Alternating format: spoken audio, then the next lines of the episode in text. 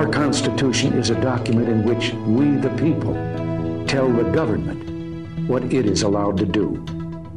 We, the people, are free.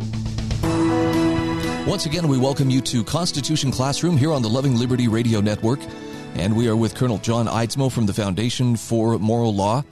Well, Colonel, uh, Thanksgiving is fast approaching.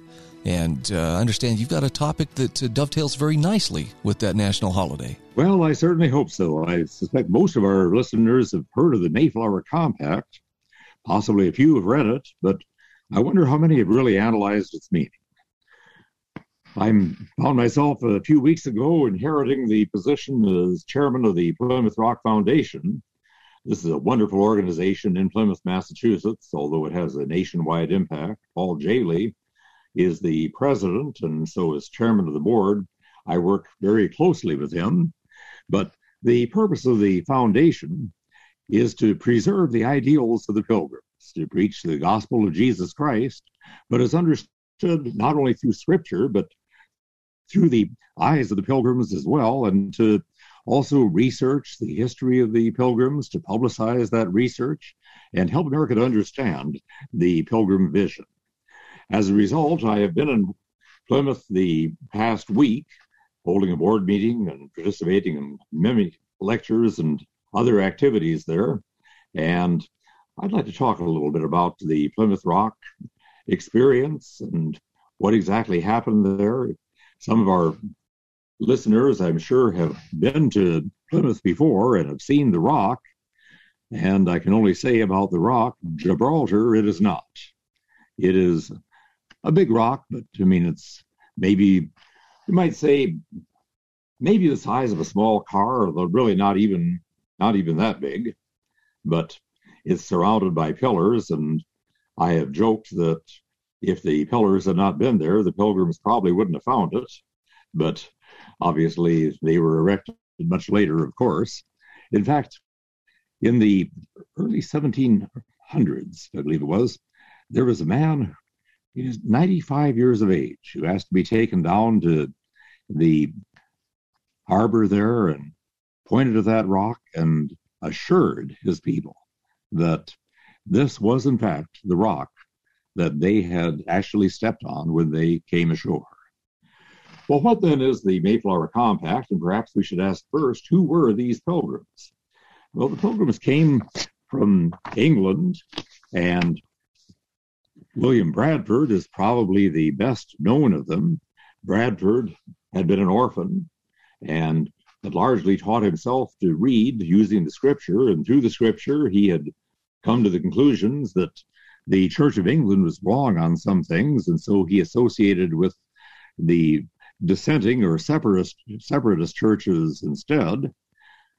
And the pilgrims in their theology were very much like the Puritans. That is, they held Calvinist theology. The Puritans got their name because they wanted to purify the Church of England. The Pilgrims held the same theology. They too thought the Church of England was heretical and corrupt, but they disagreed with the Puritans in that they saw no point in trying to purify the Church of England. It was a lost cause. And all we could do, in their view, was to separate from it and establish a church of our own. And so they became separatists, as they were called, and as separatists, they needed to deal with persecution in a way that the Puritans did not.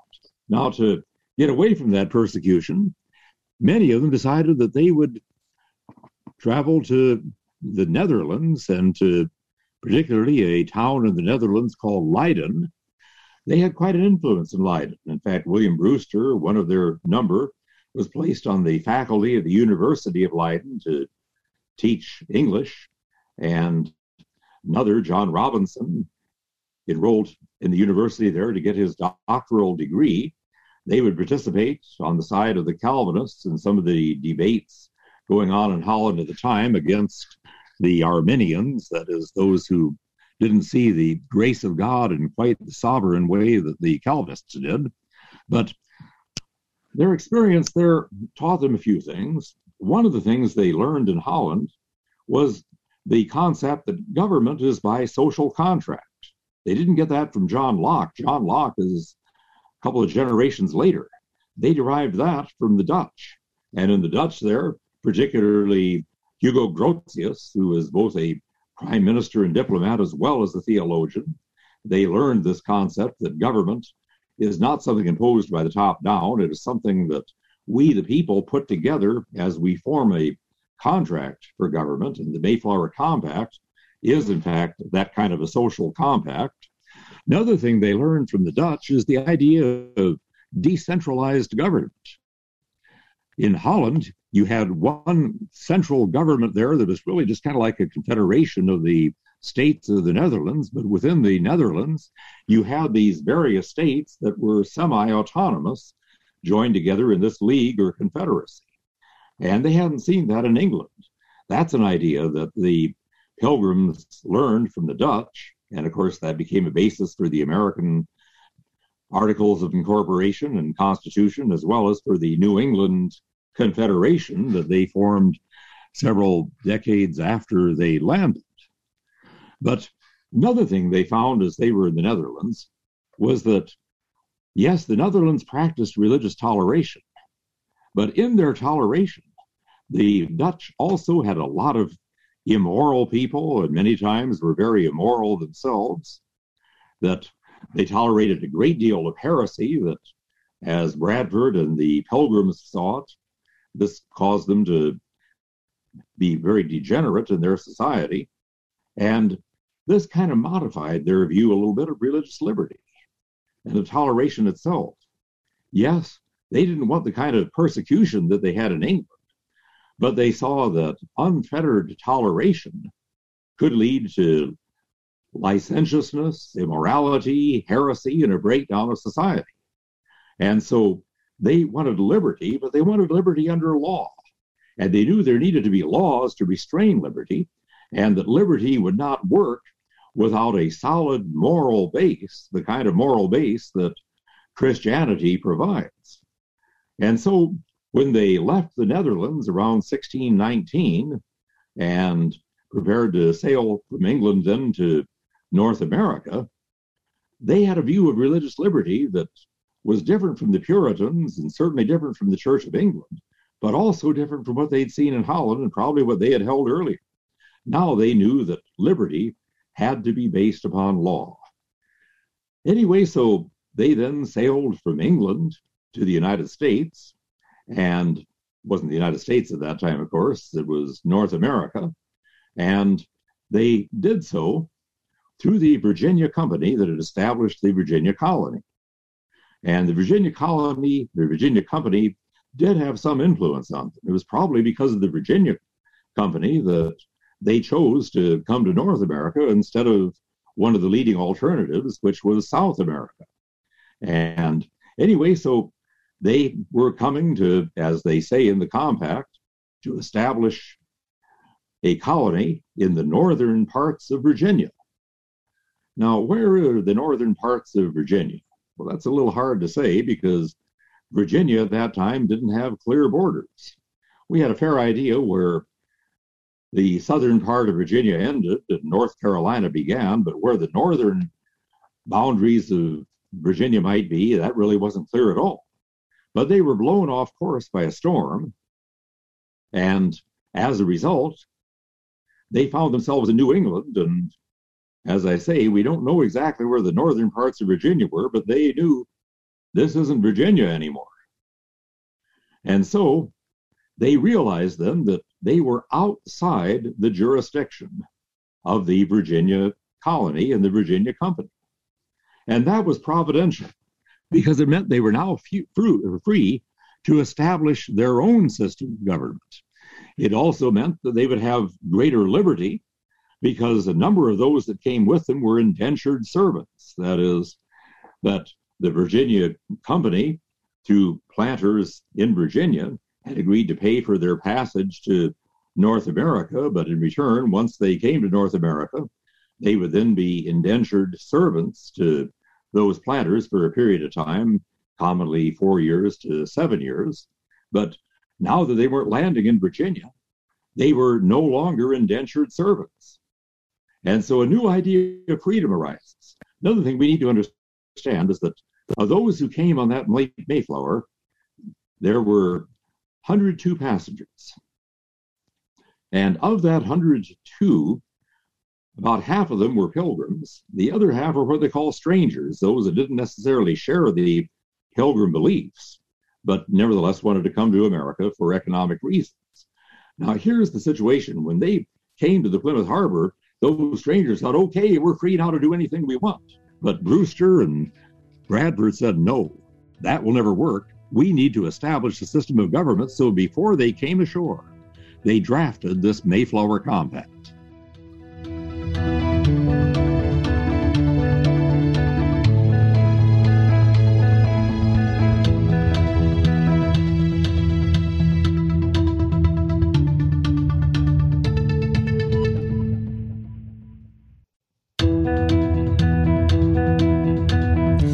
Back to Constitution Classroom here on the Loving Liberty Radio Network. We are with Colonel John Eidsmoe from the Foundation for Moral Law, learning a little bit about the Mayflower Compact.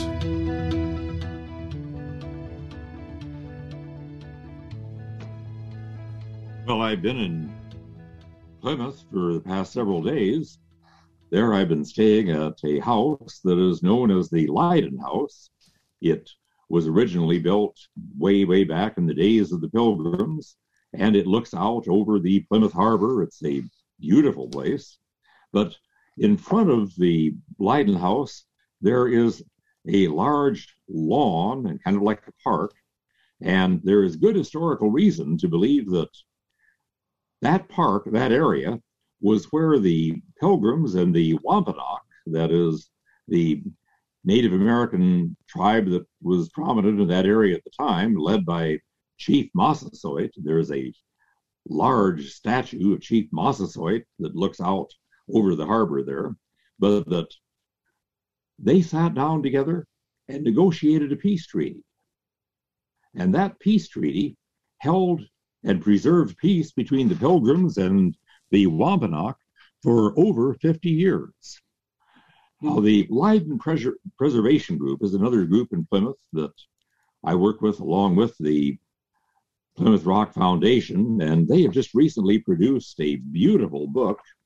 I guess I'm sorry, I forgot this is tele- radio, not television, so you can't see it. But if you were to go to the Leyden, L E Y D E N Preservation Group, you would bring up their website and you could order this book, but it is beautiful photography plus quotations by Donald Trump, by Ronald Reagan, by Daniel Webster, and many others about the Pilgrims, and the Mayflower Compact itself is in there, as well as many of the landmarks that we see there in Plymouth at this time. But the Mayflower Compact is there. And I'm going to suggest that right now Let's read the Mayflower Compact to see what it actually says. It is quite short, actually. Begins with the words, In the name of God, Amen. We whose names are underwritten, the loyal subjects of our dread sovereign Lord King James, by the grace of God of Great Britain, France, and Ireland, King, defender of the faith, etc., having undertaken for the glory of God and advancement of the Christian faith and honor of our King and country, a voyage to plant the first colony in the northern parts of Virginia, do by these presents solemnly and mutually in the presence of God and one of another, covenant and combine ourselves together in the civil body politic for our better ordering and preservation and furtherance of the ends aforesaid, and by virtue hereof to enact, constitute, and frame such just and equal laws, ordinances, acts, constitutions, and offices from time to time, as shall be thought most meet and convenient for the general good of the colony, under which we promise all due submission and obedience,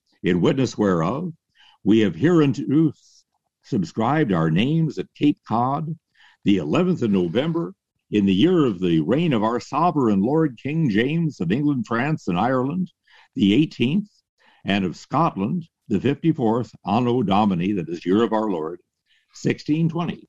There is the Mayflower Compact. Now that we have read it, let's get an idea as to what it is actually saying here.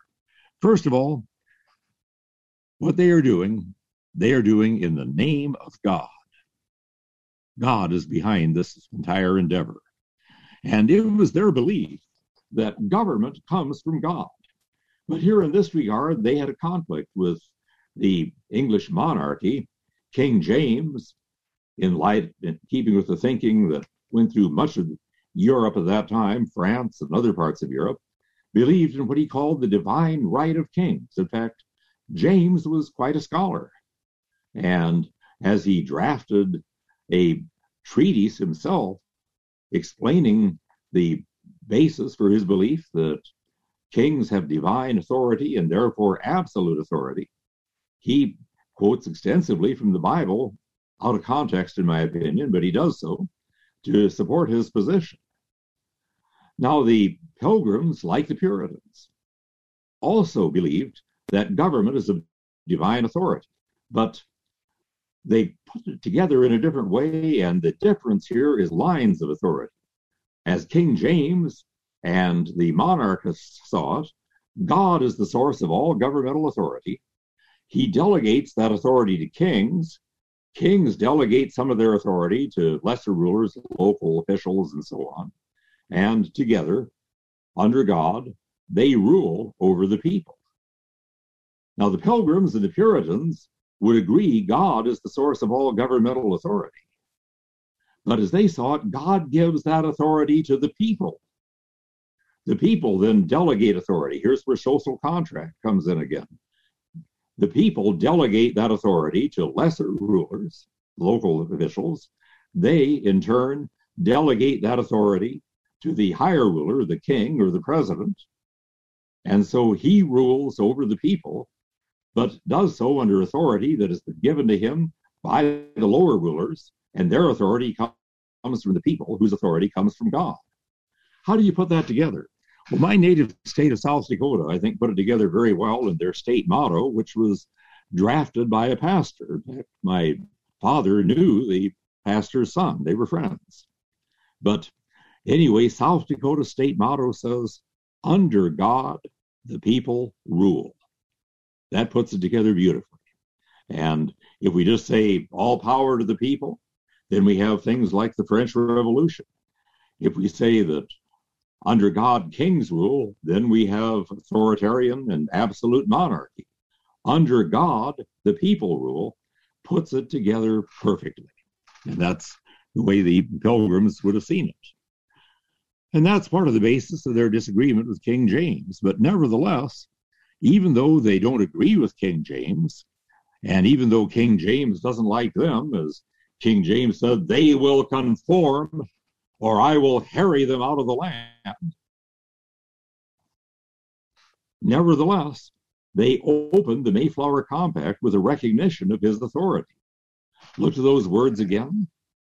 We whose names are underwritten the loyal subjects of our dread sovereign Lord King James. At this time, the idea that we are going to establish an independent nation hasn't yet occurred to them. That won't come until quite some time later. But they recognize his authority. His authority, they say, is by the grace of God of Great Britain, France, and Ireland king. Great Britain, well, we understand that.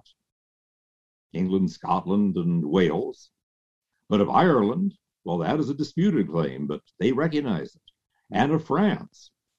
In fact, there is a real disputed claim, but even going back into the 1300s, the English kings claimed to have rightful authority over the throne of France.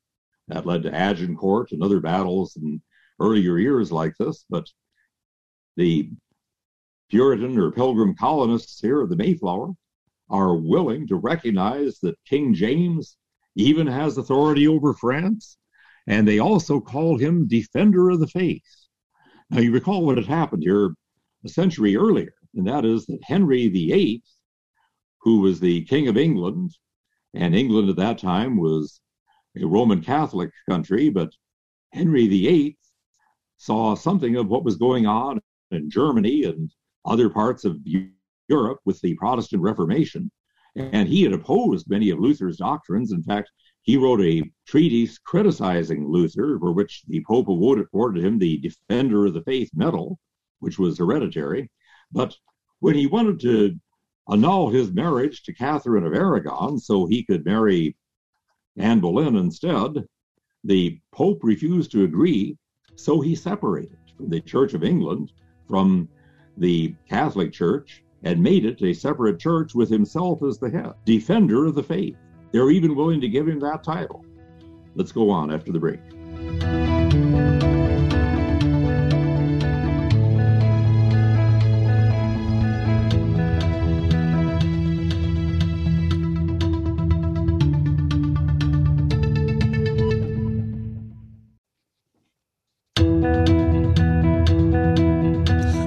Back once again to Constitution Classroom on the Loving Liberty Radio Network. We're with Colonel John Eidsmoe from the Foundation for Moral Law. Colonel, I'm a little bit surprised to hear uh, Henry VIII described as a defender of the faith. That one caught me off guard. Well, frankly, it'd catch me a little off guard too, because I don't look at him as a particularly pious believer, although he would have called himself a Christian. And as I say, at the time he separated from the Roman Catholic Church, he did not dispute Catholic doctrine. In fact, like I say, he was a critic of Luther. During his time as king, he gradually moved more and more toward a Protestant position. But the interesting thing, too, is this is the first time in the history of the West, so far as I can tell, that the king is also the head of the church. Even in Roman Catholicism in the Middle Ages, you see these two kingdoms, church and state, and they interact with each other in a lot of ways, some of which are inappropriate. But even in those days, you don't, don't find kings acting as popes or popes acting as kings, at least on paper. The authority is different, and you have two kingdoms. Here we have the two united together. And in fact, that's an interesting concept as we look to our First Amendment, because when the framers of the First Amendment are talking about an establishment of religion. By an establishment of religion, they mean the kind of establishment that the framers came over here from Europe to get away from. The kind in England where you have the king as the head of the church. I assure you, these pilgrims and others, you know, they came here to find the freedom to worship God as they believed that he should be worshiped. But they didn't come over here to get away from prayer at football games. It wasn't anything like that. And their view of religious freedom would probably be quite different from the way many people here view religious freedom today. Moving on, though, we look further when they say that they are establishing this colony in the northern parts of Virginia, but now they're blown off course, so they're free to draw their own articles there in New England. And so they combine themselves together into this civil body politic, as they call it, purpose being for our better ordering and preservation. In other words, they recognize that we can't live in anarchy. We have to have law and order, and we need government to enforce law and order. But also, it says, for our better ordering and preservation and furtherance of the ends aforesaid. What ends are those? The glory of God and the advancement of the Christian faith. Advancing the Christian faith bringing a colony here into these lands, first of all, for the purpose of evangelizing the native people that they see around them. And by the way, I'm going to do a little aside here. One of the most interesting features of this past weekend there in Plymouth was that we had representatives from the First Nations there. By the First Nations, I mean what we often call American Indians. We had a chief of the Mohawk tribe who is now the Mohawks were part of the Iroquois Confederacy. We had a chief from the Lakota, several from the Lakota there in western South Dakota and Montana. We had a chief of the Apache, a chief of the Navajo, and several others. And to be able to converse with them about these things and be joined with them in the desire to put past animosities aside and to recognize that God used this event to bring the Christian religion here into this Western Hemisphere. So, the advancement of the Christian faith. But there's another part of the advancement of the Christian faith, and that's that these are very, very fiercely Protestant Christians. Now, what of Christianity in this Western Hemisphere? Well, to the south of them, in fact, as far north as Florida, and then point south from Florida, we have Spanish Catholicism. To the north of them in Canada and to the west of them, we have French Catholicism. Part of their purpose here is to bring a beachhead of Protestantism to the Western Hemisphere, but also to evangelize the Native Americans that they find here. So the furtherance of the ends aforesaid, the glory of God, and the advancement of the Christian faith. Now, because of this, they say, based upon this compact, we will enact and frame such just and equal laws, ordinances, acts, constitutions, and offices from time to time as shall be thought most meet and convenient. Okay, just and equal laws. Not just we're going to pass any laws we feel like. The laws we are going to pass, the constitutions we are going to enact, and the institutions we are going to establish have to be just and they have to be equal. Just meaning in accord with the higher law of God. Years later, Jefferson reflects that concept in the Declaration of Independence when he would say that we are entitled to our independence by the laws of nature and of nature's God. Just laws and equal laws. The idea that laws are to be equal, again, is a biblical concept. And it's going to affect what we say later in the 14th Amendment the equal protection of the law. And as far as this being a biblical concept, there's a very interesting book that was written by a scholar from the Netherlands. Created Equal is the title of it. And when I said the Netherlands, I'm sorry, I meant to say Israel. And anyway, the subtitle is How the Bible Broke from Ancient Thought. And we say that in the Declaration of Independence, we hold these truths to be self evident that all men are created equal. But Berman, in his book, says if there was anything that the ancient world thought was self evident, it was that people were not created equal. You have people who are royal, people who are not. You have people who have great ability, people who don't. People aren't created equal, not at all. And the framers didn't mean when they spoke about equal laws, they didn't mean that everybody was entitled to the same wealth or the same status.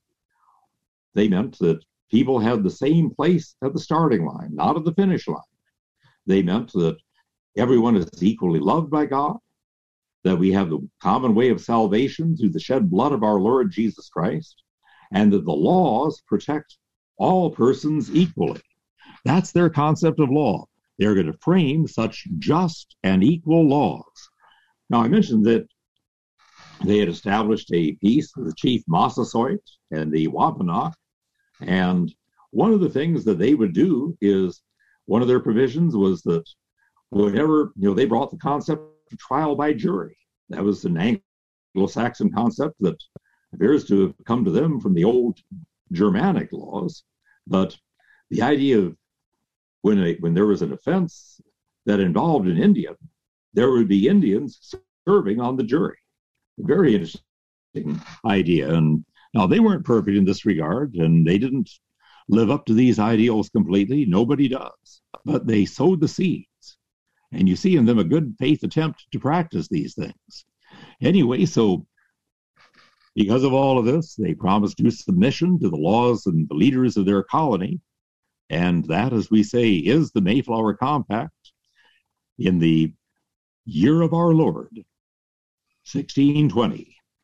Now, let's think about some of the influence that the Mayflower Compact has. In following years, they would be enacting laws, and among the laws that they will enact here will be a criminal justice system. That criminal justice system will include certain capital crimes, murder, bestiality, and later others were added. We think about the what some call the witch craze that took place up in Salem in the 1680s, where you have 20 some convicted witches who are executed. None of them were burned. Most of them were by hanging. One was pressed to death, but you don't have witch burning up there like is commonly suspected. But the pilgrims were a little kinder and gentler than the Puritans. In fact, in Plymouth, you have only two people charged with witchcraft. One of them, the case never went to trial. The other, the person was found not guilty. And so a different situation. In Salem, some call it a witch craze, and it's very easy to call it a witch craze if you don't believe that there is such a thing as witches. If you believe that this is just something of the imagination, then this is mass hysteria or whatever other term you might give to it, psychological, political explanations. That maybe there is such a thing as a witch, then that makes it a little more complicated. It Doesn't mean that those who were convicted were in fact witches. It doesn't mean that convicting them or executing them was the right thing to do, but it does complicate the issue considerably. Anyway, so we look at all these things and we see that we said the jury system that they enacted, rights of criminal defendants, the presumption of innocence, the right to a preliminary hearing, grand jury indictment. We see the right of the jury to nullify laws and so on, protection against self incrimination. It was a very remarkable system and the precursor of ours today.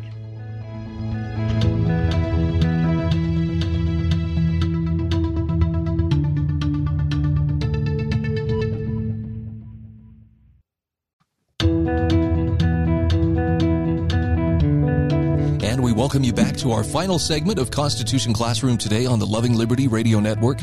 We're with Colonel John Eidsmoe from the Foundation for Moral Law.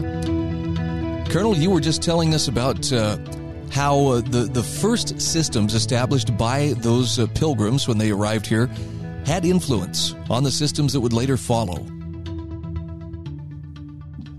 Absolutely. And looking for a reference here that I'm going to give you here, but one of the systems that follows later is going to be the United Colonies of New England, where these colonies of New Hampshire and Connecticut and Massachusetts, and there are several colonies together that are later called Massachusetts, they form together in what we are calling here the United Colonies of New England.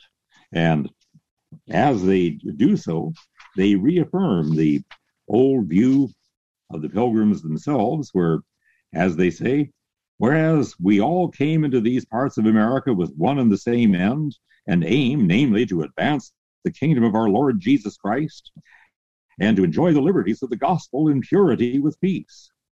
Well, they put together this alliance at that time with the same purpose that was set forth there in the Mayflower Compact. And then we come, of course, to some of the issues that take place in the 1680s. Now, in the 1680s, one of the biggest issues is we're seeing conflict in England between the royalists, the Stuart kings. You had seen first James the First, then Charles the First, and then James or Charles the Second, and then James the Second. Now James the Second was a Roman Catholic king. The Puritans agreed that he could serve as king because he was in his 60s did not have a male heir, and so they assumed that he wouldn't be serving very long. But then when he had a male heir, they decided that he needed to be deposed, and so they did so in what was called the Glorious Revolution. Now, in this Glorious Revolution, as they called it, it was a bloodless revolution. And in fact, one of the things they did was they came to King James II as he is in his summer palace, and the guards that come to arrest him inform him that he should not try to escape because all of the front entrances to the palace are guarded. Now, there's a clear implication that they subtly were making there, and that's that the doors to the back entrances are not guarded. And if you want to make an escape, this would be a good time to do so. James got the message and he did so and went to France. And so now we see Protestantism ruling in France, and we see this glorious revolution, the overthrow of the King of England and putting in Protestants, King William and Queen Mary, in their place. And anyway, so the colonists are watching all this. This is the 16, 1688. The colonists are watching. And they're thinking, well, if they can overthrow a king in England, maybe we can do something similar here in the United States should the need arise.